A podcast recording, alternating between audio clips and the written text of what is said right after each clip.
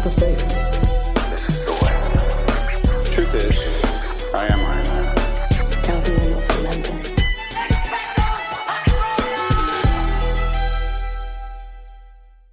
Hello, critics, non-critics, and friends. Welcome to the Film Optics Podcast, where we take a glance into blockbusters, indie films, and everything in between.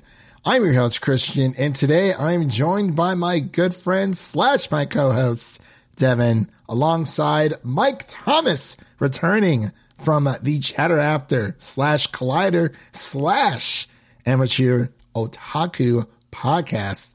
And today we're going to be giving our views and insights on the seventh episode of the HBO original series, The Last of Us, again, which is based on the video game of the same name. Episode seven is titled Left Behind. And before we begin today's episode, you can listen to our podcast on podcast platforms around the internet. That includes Apple Podcasts, Spotify, Google Podcasts, and more. And if you are a new or seasoned listener to the show, we would love to hear from you guys. Follow us on Instagram and follow us on Twitter at Film Optics. That is optics with an X. Or you can email us at filmoptics at gmail.com for any movie related questions. Boys, gentlemen, gentlemen, what's going on? How, how's everyone's week been? It's really nice to have Mike back on the mic. I'm sorry. That was a really bad, that was a bad joke. that was awful. But was if it makes you feel any better, if it makes you feel any better, whenever we're talking My Hero Academia on the Amateur Otaku, my screen name always changes to Present Mike because puns are stupid. hey, it's very fitting for this episode a little bit and previous episodes, but it's it's great to have you back. We didn't want to leave you behind this episode. We want to, you know, make make sure you're with us uh, throughout this journey. I appreciate that. I really appreciate you not leaving me behind, which is a theme of this entire episode. I got I got you, babe. I got you, babe. Oh, there you go. you're all I need to get by. There you go. great, great song. Guys, if you make it to the end of this episode, congratulations. You endured and survived these terrible puns. Yes. It's the name of the game with this show specifically. There's a whole book. yeah. A whole book. But Mike, how's your uh, weekend been and what have you been watching lately? Yeah, my weekend's been great. I've been watching Moon Girl and Devil Dinosaur on Disney Plus, which is a fantastic series uh, from the creators of Kim Possible, Futurama. There's a lot of talent behind that show. And we have an interview with the producers over at the Chatter After, so that was a lot of fun. Um, beautifully animated, great series, and just you know, crying my eyes out with another episode of The Last of Us. That's been my weekend so far, and yeah, it's it's been an emotional roller coaster. Thankfully, I had some some animated shows and stuff to lift my spirits a bit after this one because oof. Yeah, definitely. Devin, oh Devin, my right hand man. What's going on? How's your weekend been? And what have you been watching? It was a pretty solid weekend. Got out got out and hung out with the boys and um, I caught up on Poker Face. It's definitely a very very entertaining show. Got Rian Johnson all over it. Heck yeah, I like it. I need to like add that to my list. I do too. There's there's a lot of things. I still have to finish season two of the White Lotus, but I got distracted this weekend. I've been Harry Pottering it up by playing some Hogwarts Legacy. Yeah, I've been I've been deep in that world too. It's so like I haven't felt this much excitement or I haven't felt the need to explore this much in a video game in a long time. And I know God of War Ragnarok's out there, but for some reason I was like, I just want to explore every nook and cranny of Hogwarts Legacy and it has been a blast. It reminds me of Spider Man in that way. Like in Spider, whenever I play Spider Man, I do every little side quest, every little collectible, like Yeah. because it's just fun. It reminds me of that.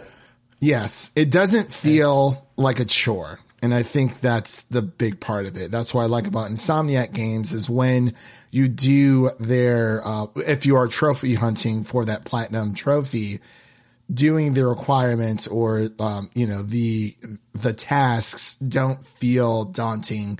They don't feel pointless. They feel like a lot of fun. And with Harry Potter or Hogwarts Legacy, there's something with the mechanic of the game where it like kind of pushes you to like want to explore. Like it's not just oh, you know, you can go here, here, here, and here, but it, it's it's hard to explain. But my gosh, man, it's it is a fantastic game, and I'm so happy that it exists. Something that you know everyone's been asking for for a long time, and you know, Portkey Games they've been hard at work. You know, they're also releasing this for last gen consoles for the PS4 and Xbox One, and they're taking their time with it. They're not just you know pumping out everything at once, or it's like, oh, well, you know, it doesn't run as well on you know last gen consoles. I feel like they're trying to optimize the game for last gen uh, players as well, so everyone can enjoy it. And I believe it's actually also coming to the Switch, from what I heard. Not sure, but yeah, that was pretty much my weekend in a bubble. And I watched the first Scream movie um, to kind of you know get that kicked off. I'm going to try to go through all of them before I watch Scream Six this coming up Friday on March 3rd. So that's going to be a lot of fun. I also watched Scream 4 over the weekend. Ah, so good. Good rewatch. It's so good. It's I actually think Scream 4 is probably like my second favorite. I mean, the first one's, you know, amazing. Like it's really hard to kind of top that. But Scream 4 is chef's kiss. It it is fantastic. Amazing twists and I love it. But ladies and gentlemen, what's up?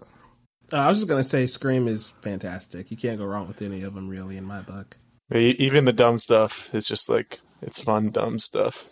Yeah. Well, I, I feel like it's one of the more, or one of the most consistent, like, slasher franchises out, th- out there, to be completely honest. But it's, it's just a fun time. And, you know, it's like a little, you know, who done it? Like, what's the motive? It's very meta, but very excited for Scream 6. I'm like, oh, just, just give it to me. I'm, I'm, I'm ready to dive back into that, into that world. But enough chitter chatter of all of that housekeeping. Glad that everyone has had a wonderful weekend. But as I mentioned before, for our listeners out there, we're going to be covering episode seven of The Last of Us, which hit this past Sunday on February 26th. I almost said March 26th. I'm like, that's not right. the year's flying by already. but we're going to be getting into our initial reactions of episode seven. Then we're going to hit our spoilers. We're going to pass by a little bit of a T-Lou trivia. And then we're going to give our final thoughts and ratings on this episode. And then we will close out for the show. So, Ladies and gentlemen, we'll be right back after this introduction to The Last of Us Episode 7.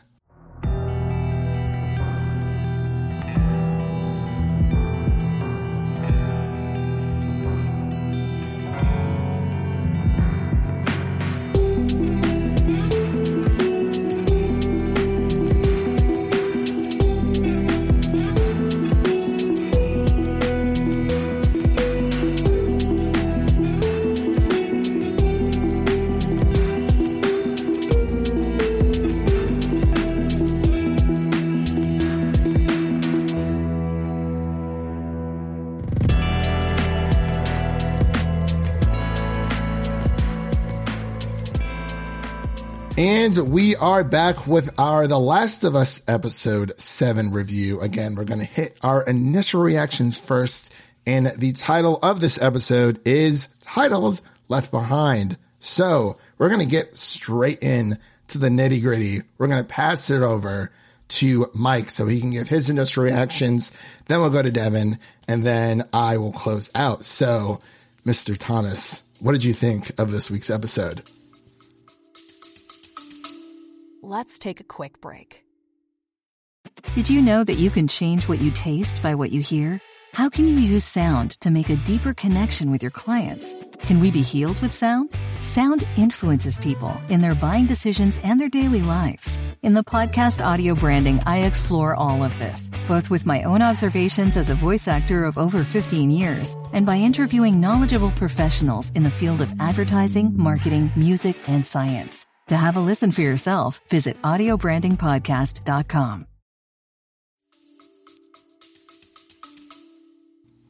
Yeah, so Left Behind is a very interesting one because going off of what happened at the end of last week's episode, which is a crazy cliffhanger for those who don't know the video games, it's it's kind of weird that the the driving force of this is a flashback, an Ellie centered flashback um, so that that's kind of a hard sell, but once you get into it, I'm just completely invested. Right, I love uh, Ellie and her relationship with Riley. I think they portray that very very well. It's also gives us another look at this entire world. Right, we're seeing it from Ellie's perspective, where where she grew up, and all that information is very different from what Joel has gone through. And so I think the world building there is just extremely well done. Um, just because we get to see where she comes from and why she she is the way she is, uh, in contrast with Joel.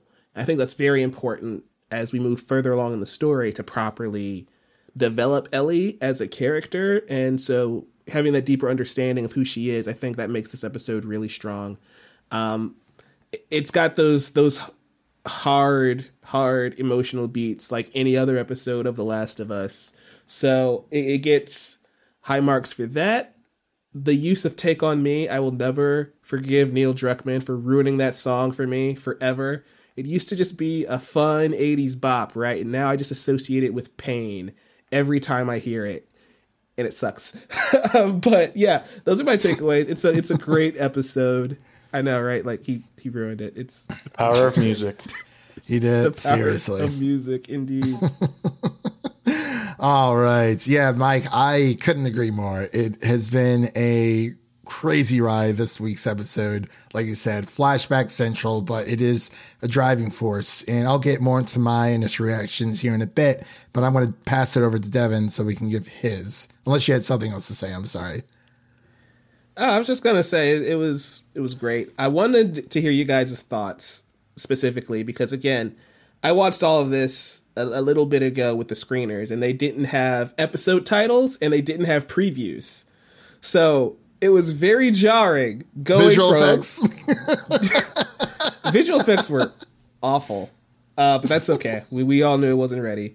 But I wanted I wanted to hear your guys' thoughts because it was very shocking going straight into Left Behind without any previews or context for it. And it works for me for the most part, but I see a lot of people were kind of divisive on that. So I wanted to hear what you guys had to say. Okay. Well, yeah, let's pass it over to Devin so he can give his thoughts on this week's episode.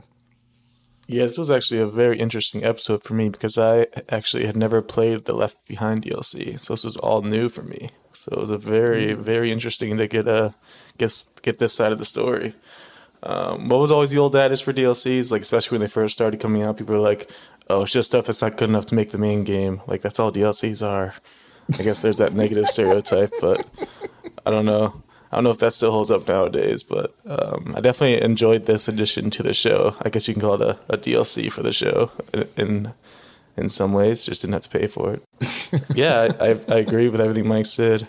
It's just so cool to see more info more info on Ellie's backstory, why she is the way she is, kind of her her military military school ish background, and I think um, Storm Reid cast as as Riley is just perfect. Like it's the year of Storm Reid so far. Got her in Missing. Yeah. She was great there. She's gonna be in Euphoria coming up soon, hopefully. It's just the the year of Storm Reid, and she kills it every time. Um, I love seeing their relationship.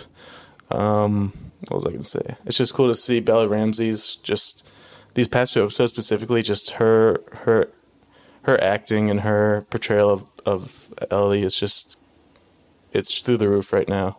Just the way she delivers certain lines, just even the way she looks at in certain scenes, like the dance scene, you can just tell by her body language that she is just she, you can tell that she just wants to get something off her chest, and then and then she does, and that's a great moment. And um, we can talk about the ending later, but that might be the only issue I have for this episode. Other than that, just another great episode with some more background on these characters and just filling in the gaps that we didn't have before. Yeah, I could not agree more. Absolutely.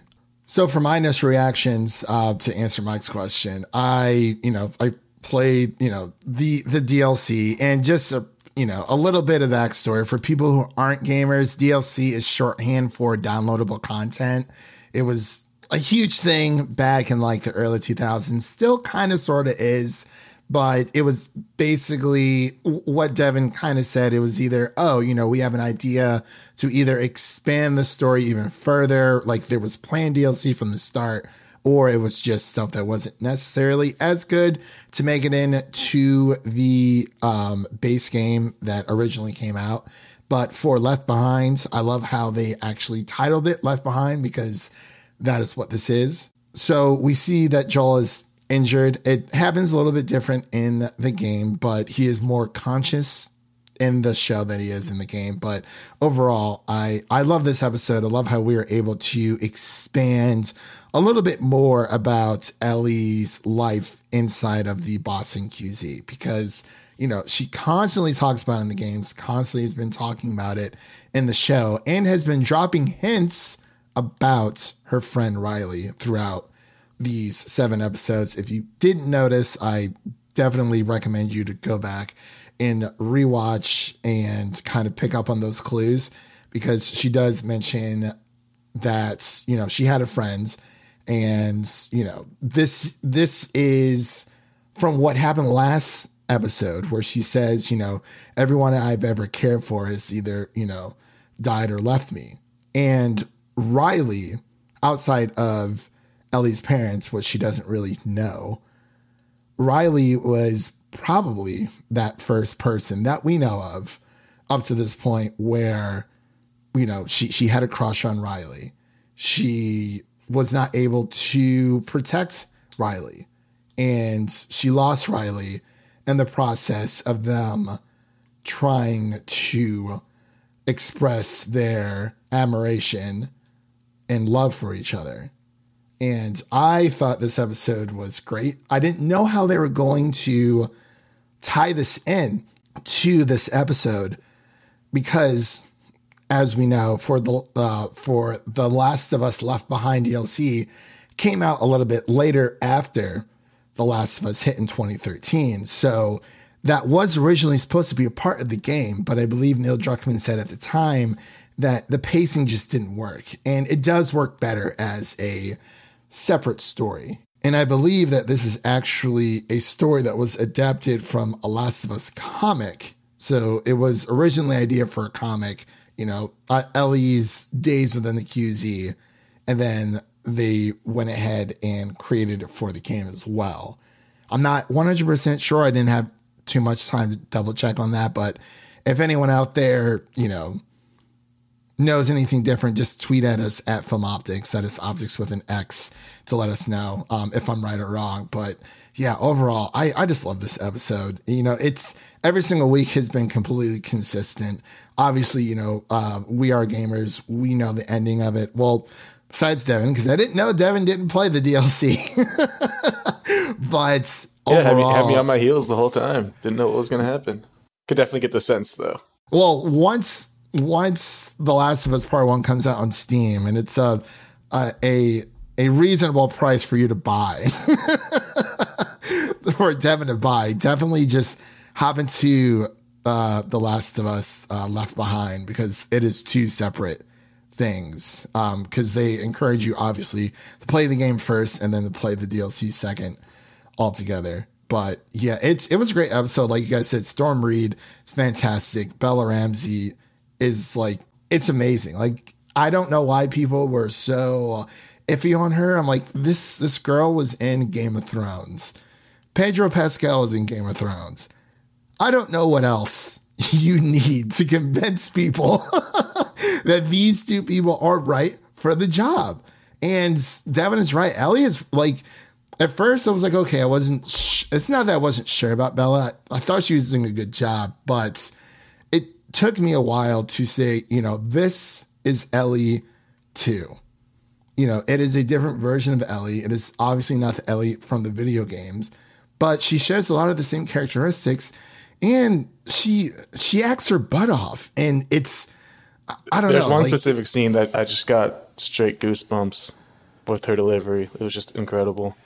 Yeah, and it's you know, during the beginning, you know, episode, she's rummaging through all the cabinets like we do in the video games, trying to look for those shivs, trying to look for those band aids, those those ammos and whatnot. I'm like, Yeah, if anyone wants to know how it's like playing The Last of Us, the video game, you spend 90% of your time doing what Ellie did during the beginning of this episode. I swear The Last of Us trained me to do that in every game I play. Do you know how many chests I open in God of War Ragnarok that I don't even need it anymore? but it's just like uh, you never know when you're gonna need this hack You silver. It's like I'm thinking back and it's like, yeah, the, the Last of Us probably just ruined me for forever. I have to get everything just to be safe. Exactly. That's how it was in God of War. Literally, pretty much every game after The Last of Us, like anything in The Witcher, Wild Hunt, like anything in Hogwarts Legacy, anytime I see a chest, chest, I'm like, if I can open it, I can open it. Sometimes you can't. Just depends on where you are in the game. But like, yeah, like check everything. you never know when you're gonna need it in a pinch. You never know. You're like, man, And I, then credits I'm- roll and you have 500 unused items. it's like, oh man, like, oh my my my uh, my pack is full, and it's like, oh, let's sell some of this stuff and get some money for it.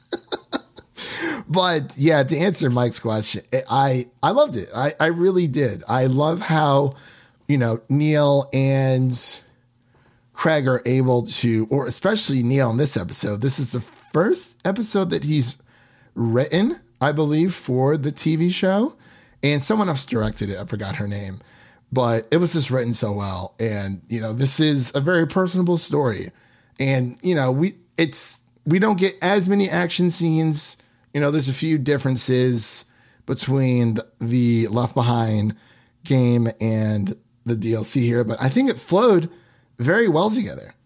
Um, Yeah. And I was worried about that at first, but now I'm like, oh, this this works. I mean, they're still in that same situation, but you know, we have two episodes left, and it's it's all it's people think they know pain now. That's all I'm gonna say. Uh, so so you're telling us that they still have no idea what loss is? Seriously?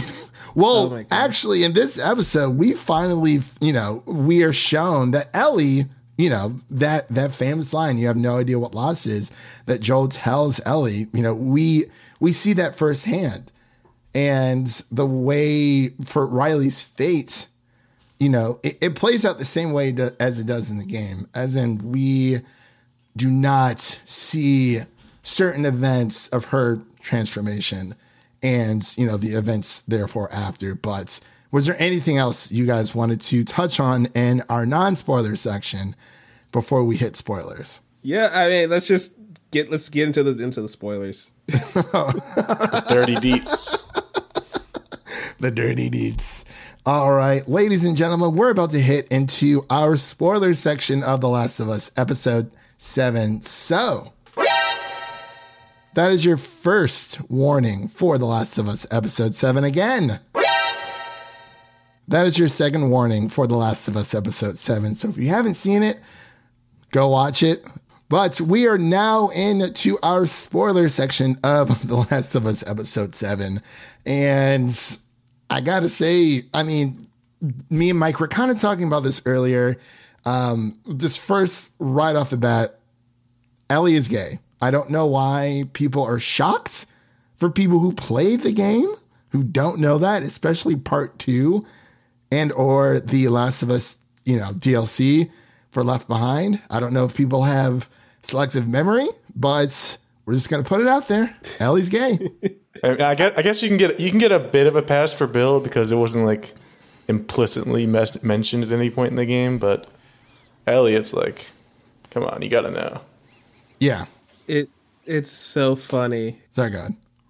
No, I'm just saying it's so funny because like all all these people are doing like I'm glad when I see somebody on social media say something dumb because I instantly know that they do not think and I can just block them immediately.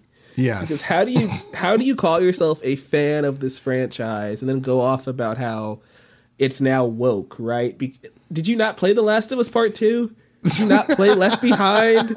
Like even like Devin's giving them a pass for Bill. I'm not. I'm sorry. Bill is explicitly says my partner, and he gives Joel Yeah, a look. true. And then and then you pick up the freaking note on the tape. You see, this is why you got to grab everything because if you grab the note on the table, you would clearly see what they were trying to communicate with you. So yeah, Yeah. these fake fans that are like extremely homophobic, go away. Like that makes no sense. It doesn't. It, uh, it it literally just blows my mind because I knew as soon as they, you know, were going to release this episode, I'm like, okay, like I know people are just going to be dumb about this. Like there's literally nothing wrong with number one representation for you know this this type of thing. So it's like I don't get why it's like, oh my god, Bill's gay. Yeah, he's gay. So what? All right, yeah, Ellie's gay too. Sweet. Like there, it doesn't change. It doesn't devalue their, you know, their their character. They're still amazing characters. I still love this franchise. It's like it's so. It's it shouldn't even be a big thing. It's just okay. It's their sexual preference. Cool. like I don't. I've never understood that whatsoever. I haven't seen too much for this week's episode. I've I've seen a few people, you know, with YouTubers and whatnot. I'm sure Mike will probably get some comments when for the uh, Beyond the Clickers podcast when people are like, "Oh, it's woke garbage." I'm like, stop saying woke, and it's like, okay, if you generally didn't like the episode, feeling that it is filler, that's you know, okay, let's expand on that. Don't just say, "Oh, well, it's woke." It's you know, like, "Oh, Ellie's gay. This is so stupid." It's like it's like how Ben Shapiro was like, "This is this is a it's supposed to be a zombie show, not a relationship show." No, that's incorrect. No, Craig Mazin literally wrong. Right, Craig Mazin literally said that you know th- there's going to be action scenes, but this adaptation for HBO is going to be about the characters. Now, I will say, I wish we would have gotten a little bit more of the clickers because there are a lot of sequences or action sequences in the game for um, Left Behind that really just heighten the the urgency. But I understand, you know, you, you do have to cut corners sometimes, and you know we've we've had a good amount of infected sprinkled throughout the season, but it is more about the people and the relationships. And as Neil Druckmann has said, this entire show, this entire story, whether it's video game or TV, is about love and the dangers of love, the you know the the soft, sweet embrace of what love can offer, and you know just the. I mean, love takes so many different forms, and sometimes it's good, sometimes it's bad. Sometimes it leads to betrayal. Sometimes it leads to heartbreak. Sometimes it leads to you know marriage or relationships or you know just expressing or wanting to tell someone how you feel because I was listening to the podcast and they were saying you know it's it's different when you are gay because when you have when you have they were saying how well Neil not Neil I'm sorry Craig was saying how you know when Ellie is you know trying to sort out her feelings or trying to drop little hints for Riley, it's like, okay, she goes in for the kiss. And it's like one of the biggest risks she'll probably ever take because Riley could say, oh, you know, I don't feel that way, or, you know, I don't feel that way about you, or, oh, you know, sorry, that's not my sexual preference kind of thing. And then Riley could have had this whole different outlook on Ellie, not just from the simple fact that Ellie got rejected, so, you know, as, hey, you know, I don't like you like that, but as a person altogether. So it's, it's different, but I, I was listening to, I was like, oh, you know what? That is, that's very true when it comes to that. I like, I can see that, you know, happening, but I'm sorry, I'm on a rant here. it has been crazy, but let me pass it over um, to Mike and then Devin. Was there any spoiler plot points you guys wanted to talk about in this section? I'll let Devin go first because he's never seen this story before, so I really want to hear his thoughts. that is true. Yeah, Devin, go, go ahead. Yeah, the, the the part I part I mentioned earlier where Bella Ramsey just kind of blew me away with the uh, delivery was when she first realized that she got bitten. Just that like that like shock and like despair and pain all in one that you just you felt when she said no, and that's in that in that moment that just gave me a, a lot of goosebumps. I was like, whoa, was not expecting mm. that, but that was that was definitely amazing. Just kind of how they sit down next to each other, knowing what their fates are. Well, I guess Ellie doesn't know that she is a superhero, but um, yeah, they're, they're not going to make it out of this one. At least that's what they think, and just the despair of that and everything. And then I just loved that dancing scene. Uh, it was a great song, first of all, and it was just cool seeing them with the masks on. And then um, Riley's a far superior dancer than Ellie, and I think Ellie knows that, but she's definitely got up there and gave it her best. Yeah. And then they take the masks off and they they have a nice smooch, and it's a very very cool moment. You can tell Ellie was just it was just painful for her to not take that chance, and then she finally did it, and you can just see the relief in both of them, which was really cool. So yeah, it is this entire concept of oh let's let's ditch school during you know a like not necessarily an apocalypse, but you know post or post pandemic or this pandemic world, apocalyptic world that we're living in, and we see that we see a little bit of Ellie's life within the QZ where you know, she's she's pissed that Riley left to go join the Fireflies. And, you know, she, she gets the, the whole guidance counselor thing. You know, you're not living up to your potential. It's like, my God, like how many times have I heard that throughout my entire life? very, very annoying. And I'm sure everyone else out there has some relatable uh, story with their teacher and or guidance counselor. And we find we have a little bit more backstory as to why Riley left the Boston QZ because um, I believe it was uh, Sergeant Kwan, or I, I can't really remember. I do apologize, but the the counselor and or the the officer had put Riley on like sewage duty or garbage duty. Oh yeah, like, yeah. Dirty jobs. I can I can see why she left, but let me pass it over to Mike. Mike, was there anything you wanted to bring up during our spoiler section that we haven't already? I apologize. I've been chatting over here like chatty Cathy all day. No, no, it's great. It's great conversation. I particularly love what you were just saying, right? We, have seen the conversation with the guidance counselor a million times. And I think that's one of the qualities I really love about this episode is that it's a coming of age story told within the confines of The Last of Us, right? And I think that to me is why this episode is so enjoyable, even though, again, some of the negatives is yeah, it's kind of fillery considering you know Joel is dying for the majority of the episode. um, but yeah, so I really love that, and I even love you. You mentioned um, you wanted a little bit more action in this episode, Christian. I think for me, it kind of works because it highlights the action we've had previously, right? Like Ellie yeah. and Riley were barely able to take down this one uh, mm. stalker. I think this is the phase of transformation it's in right now. So it's a stalker. Yeah, I'm glad we got one in this episode. We didn't have one last episode. Yeah, yeah. Our first stalker. And like they were fighting for their lives, and they. I would say they barely came away with without dying, but no, they pretty much died. Ellie just has the the, the start over health pack, right? She had she had limited invincibility in that moment. She has that mod turned on. She has a, she has a med kit.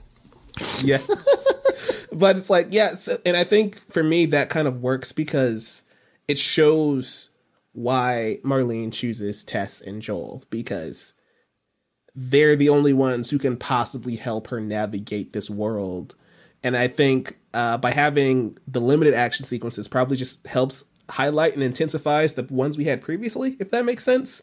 And it also keys into ellie not fully understanding the threat that they have been facing. Because like when she first meets a clicker she's freaked out because she's never seen one before. Mm. So I think it makes sense to kind of limit that for this one and just again highlight that that youthfulness in Ellie and h- highlighting that she is very much a child and she's dealing with childlike emotions, with love, with survival, with her future, what she wants to do when she gets out of school. And like I think all of those concepts are something that are really cool to introduce here because Joel is like 55 and his outlook of the world is vastly different from hers. Like it's she grew up in this messed up post-apocalyptic world, right? Like he right. experienced life before then. It's interesting to see her trying to navigate that as a young woman. So to me, that's why I really loved this this episode and all the details like Devin was saying with Riley and the nuances in those performances I thought were just really well done. Mm-hmm. And so, yeah, it's it was a great episode. Yeah, you, you always love the um like the child the childlike wonder that Ellie has, and she just nailed that this episode. Like even an escalator, like that's a, a wonder of them all, just because you've never seen it before. that um just makes me love her even more, right? In retrospect, because I want everybody to remember she's been infected. She was infected like two weeks before she met Joel, so all of this is really fresh for her. When we when she first gets introduced to Joel and Tess uh, in episode one. So the fact that she was able to put on the brave face and smile through it and still crack jokes with her joke book as they went on this journey, and I know we do a little time skip a couple episodes ago, but I think that's just really powerful that she had to suck it up because that's just how life is in the world of The Last of Us, and that just makes me love those moments where we get those childlike wonder from her even more. I agree, like one hundred percent with both of you guys. The, childlike wonder, you know, the the the it's like the innocent effect effects. Like when, and this might be like a really long or like not not a stretch of a correlation, but when when you're watching or when when I watch Dragon Ball, like the original Dragon Ball, it is obviously the story about Goku, but it is also a story about a kid with an innocent heart. And obviously, him being on a new planet, much like Superman, you know, everything is new to them. You know, they, they are trying to navigate the world for the first time. You see Goku trying to understand, you know, what's the difference between a boy and a girl, or just every small little thing, like between like what a car is and, you know, what school is and everything when it comes to just learning what life is supposed to be about. But obviously with Ellie, you know, like we said, she grew up in the QZ. So when you have this elevator, like the first, you know, pseudo wonder that that they kind of threw into the mix between her and Riley, like her face just lights up and she just has this this smile that's just so innocent and so pure where she's like, oh my gosh, you know, I'm in like a little mini playground in this mall. You know, we, we see how there's a lot of set pieces with like Victoria's Secrets. There was a small little GameStop uh, reference in there as well. Like you could barely tell it was there, but like I noticed where it said GameStop. Like it was more in the background. The set design was just amazing. How they Yeah. made this mall look. It was fantastic. And i just love all the small little references. You know we get the the taco or not yeah the uh, the macho taco and Yeah. subways thrown in there as well. Like the attention to detail was insane. And i i love ellie's childlike wonder when it comes to this episode. She was just having a ball. They both were her and riley together. Just you know they they thought that they were safe and that they could have a normal life for once. But as they said in the Last of Us official podcast, the thing about this world is, you know, you can never be safe enough until, you know, danger or like a threat hits.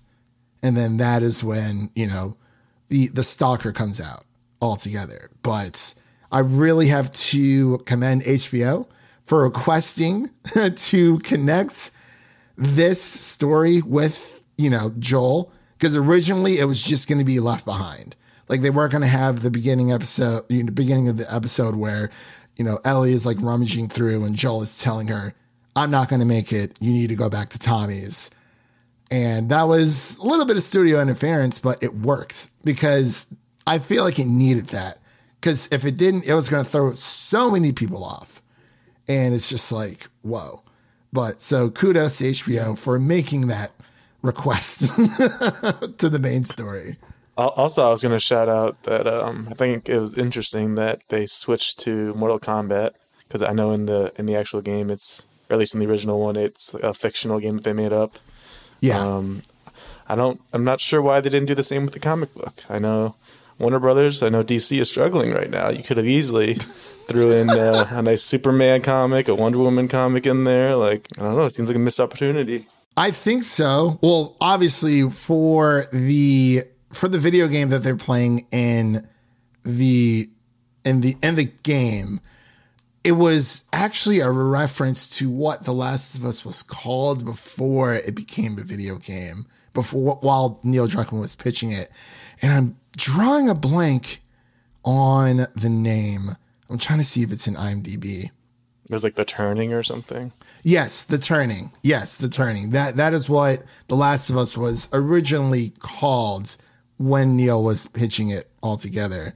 But um, the the turning the video game was obviously a play off of Mortal Kombat, so they couldn't really do that in the video game. But now, you know, they were able to do it with HBO because HBO is owned by Warner Brothers, and Warner, Warner Brothers also owns Mortal Kombat. So that was really cool to see. And the Savage Starlight, I, f- I think it would have been interesting to maybe throw just like one DC comic in there, but I feel like the Savage Starlight comics are so tied in with the game's DNA that they had to put that in the show because one of the trophies in in the game is to collect all of the Savage Starlight comics all together. So that's probably why they didn't change that. But it would have been cool that maybe throw like a Superman or like a Batman comic in there, or maybe Wonder Woman. No, no, Just- no. Ellie, we No? all know Ellie's love for space would make her a Green Lantern fan. Yeah. That's true. Yeah. Okay. Okay. I like that. Yeah. I, you know, honestly, Martian I- it's Manhunter. Been- Uh, yeah, Martian Manhunter. Yeah, Green Lantern w- would have been cool too, for sure. I think that would have made probably the most sense for sure. But yeah, I just I, I love how they're able just the small little details. Even the uh the Dawn of the Wolf um poster shows up in this episode and that was in the game and Joel's like, "Oh, you know, it was just like a stupid dumb team movie." But like it shows up and there's all these cool little things in Ellie's room that you can kind of pick apart and it's it, the attention to detail in this episode is just phenomenal. It is perfect. Everything down to the last minute detail. Okay, Homelander. Ay, ay, ay. She could have had, she could have had a boys comic. That would have been cool. yeah.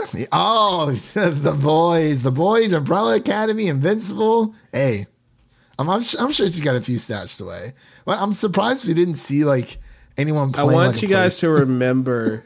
I want you to remember that the la- that you know since they moved uh, Breakout Day, a lot of these comics do not exist.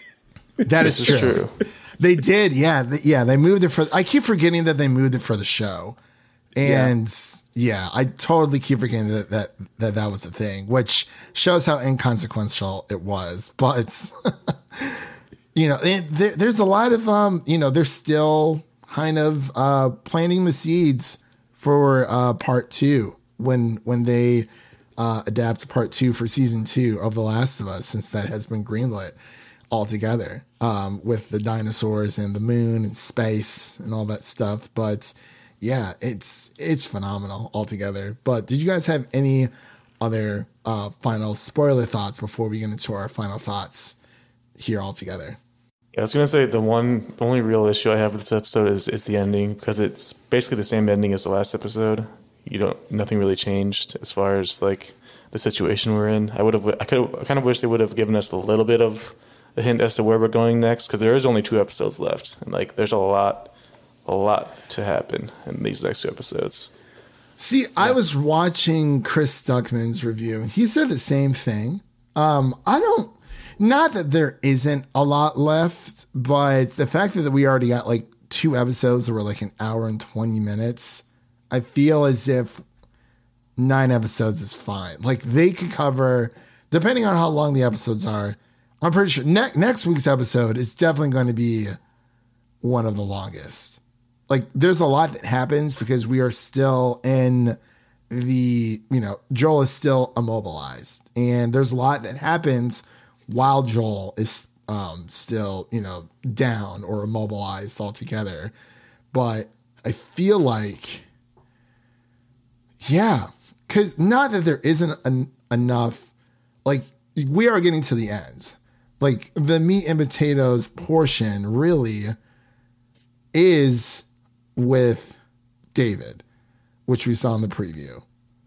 Um, but there is still one character that I'm so waiting to pop up, who hasn't popped up yet, and I'm trying to figure out when they're gonna pop up, but we'll figure it out. I'm sure Mike in the knows, spoiler but- section. Do you want to tell us what character you're thinking of?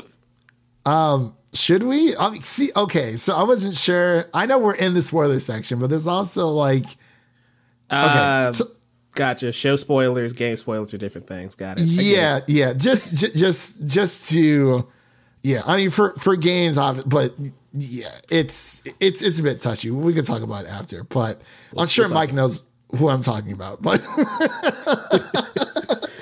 There's two episodes left, and while yeah, there's a lot to cover, I want everybody to kind of just remember how the pacing of this show is working. Like there, the last portion of the game feels significantly longer than it actually is because of the gameplay aspect. gameplay, right? Once you take that away, it's I think it's manageable to do in, in two episodes time. Oh, absolutely. Yeah, and especially with all the gameplay or se- major sequences that they didn't really cover in this game, where obviously you know you meet the bloater in while you're in Bill's town when Bill is alive, so that doesn't happen. But you know it is what it is. I, I think they've done a great job with it so far. But yeah, there's a lot of like crazy action sequences that obviously they had to cut out because when you're playing a game most of the players' time is during gameplay. You know, like you have the story there, which is great, but in order to flesh out the characters, you, you can't really do that in a video game medium unless it's one of those like Wolf Among Us or Beyond Two Souls type of video games where it's literally just all dialogue and you know they are just trying to tell an actual story. There is no real gameplay. It's it's the point and click method. But obviously with within The Last of Us, most of the time you are playing the game. So I do agree, Mike. You know, if, if you take out the the action sequences, they can definitely do it in two episodes for sure. But I think next next week's is gonna, yeah, it's it's gonna rock. I feel like, and I'm very interested to see, um, you know, what pops up. Obviously, we have Troy Baker coming into the mix. If you watch the um, preview, he is the not only the host of the official HBO podcast, but he does voice and mocap Joel in The Last of Us video games, uh, part one and part two. So very excited to see him on screen. And yeah, s- still waiting for that other person that, to to pop up, but we'll, see. we'll see. I'm like, what is this gonna happen?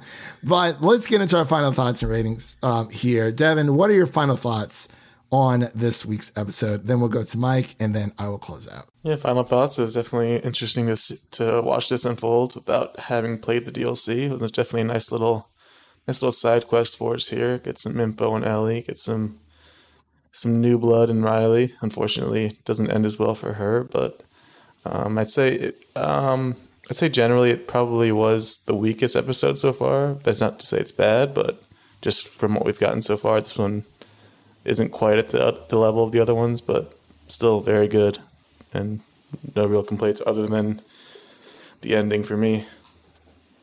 Okay, Mike, what about you?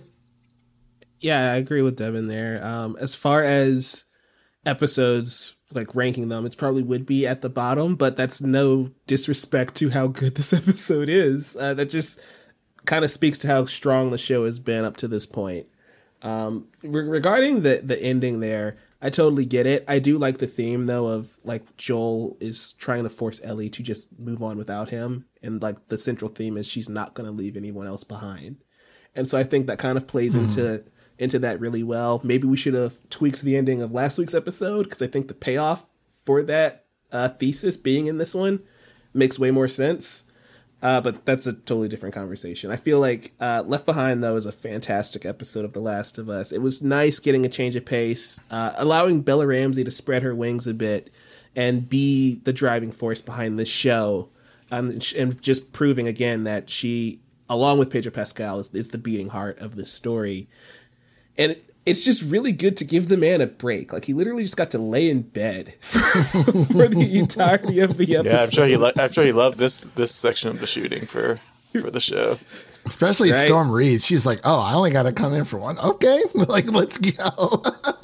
Yeah, and She's she ends up being one of the best characters in the whole dang series. Oh yeah, absolutely. Yeah. And w- w- one real quick thing, I'll let Mike finish up. I really like the one thing that we have not seen and probably will never see is the turning of Riley. We don't see that in the game during uh, The Last of Us or the Left Behind DLC, and we don't see it in the show either. We just you know presume obviously Riley was bitten. We don't know how long it took her to uh, turn, but you know this it's I think it's safe to say that Ellie had to kill oh, Ellie had to kill Riley altogether I mean, because I mean, what if what if Ellie's kiss kind of transferred her magic powers over and they're both still alive? How about that? okay now we're going down the Reddit we're going down the Reddit hole. Yeah, this is very reddity. Can you imagine if Riley shows up in The Last of Us Part 3? Yes, we're writing was it right never- now. we technically never saw a body. no, but I, I think that's very interesting to your point, though. Um, so a couple episodes back, remember Ellie reveals to Joel that she has killed someone before. And leaving this episode kind of open ended in that way, are we to assume that she was talking about Riley, or was she talking about the stalker she had to drive her shiv through? well, does she consider and I guess another question for that would be do people in this world consider those who are infected people anymore after they turn? Right. because it is obviously you know still the same body but you know a little maimed and transformed but that person is essentially gone but then again you also had with um with sam and my god Henry. blanking Henry, sorry, with Sam and Henry, where Henry was, I mean, not Henry, but Sam was still deaf after he turned. He was still So in there, of- and that's the most depressing part of the episode. Yeah. So I, I, I don't really know, but I think it is safe to say, considering how there was no one else around during that portion, that Ellie had to kill Riley. For sure. But I'm sorry, I did not mean to hijack. Mike, continue with your final thoughts, then I'll get mine. No, that was that was pretty much it. Um, it was a really great episode. I just feel really bad uh, that Ellie, her the best day of her life, was also one of the worst days of her, of her life in that Yeah. moment, and that just it's awful. It just sucks. Like these two girls can't even have fun at the mall for a day. That's how messed up this universe is. first date gone wrong literally but yeah for my uh final thoughts they pretty much echo both mike's and devin's where um i i don't know i don't know if i can ever rank these these episodes but I really liked what I saw, and I was just giddy the entire time. You know, I a- anytime like it's like when when Bella had like this big grin of a smile on her face, it was like you could just and you could tell how much she was just so giddy and just so innocent in that moment to be like, hey, I'm going to the mall with my best friend who I haven't seen in about three weeks, who I thought that was dead. But, you know, nothing can go wrong. You know, it's me and Riley. We're fine. We're protected. And then obviously things hit the fan. But overall, I, every episode has just been so consistent. Like, obviously, there hasn't been a single bad episode. When it comes to, I guess, you know, calling it the weakest episode, I think it was just the most coming from obviously us who have played the games. We we already know what's going to happen, so we're just interested to see how things are going to play out. But overall, I I loved it. Like I I love. Every, I'm sure I'm going to love every single episode. They continually just blow me away with the the small little changes that they make to fit this for a new medium. And I hope other video game adaptations and heck, even live action animated adaptations uh, do the same thing. Because you know, with, with with the right team behind a certain project, you can make something truly special. And you know, it's easily probably going to be one of my uh, one of my favorite TV shows of the year. Um, when it comes to adaptations, video games, absolutely one of the best out there. Um, but yeah, it's it, it was a great episode. I can't wait for next week's. And yeah, the penultimate episode is coming.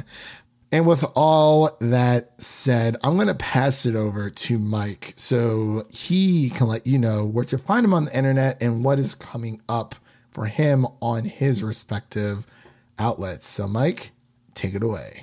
Yeah, thank you guys so much for having me back. It's always a, a pleasure talking The Last of Us with you guys. As for me, you can find me at Novice Cinephile just about everywhere on social media TikTok, YouTube, Twitter, Instagram. It's The Novice Cinephile. Um, you can also check out our podcast, The Chatter After, wherever you get your podcasts, but specifically on YouTube. Uh, we're doing The Last of Us every single Tuesday live. Tuesday nights, we're doing Beyond the Clickers at 8.30 Eastern, 7.30 Central. So make sure you stop by, say hi, let us know your thoughts on the show. And over at collider.com, every single week I'm doing Easter egg breakdowns for The Last of Us. One of my favorites this week was Macho Nacho, which is a fun nod between uh, Left Behind and Uncharted 4, because we learned that Elena works at Macho Nacho, which is cool. Unfortunately, yeah. the freaking Tom Holland movies ignore Elena, so we're never going to get that reference. I just. Uh, I hope, I hope you didn't just say movies plural, because we don't need another one. Oh, it's, it's, definitely coming. That movie made a decent amount of money at the box office, so it's gonna oh, happen. Oh boy! but yeah, you can find me Novice Cinephile everywhere and the chatter after.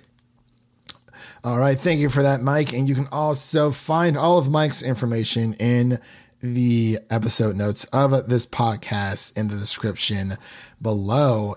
And with all that said, that is a wrap on today's episode. If you like what you heard on today's episode, please subscribe to our podcast on your favorite podcast platform of choice.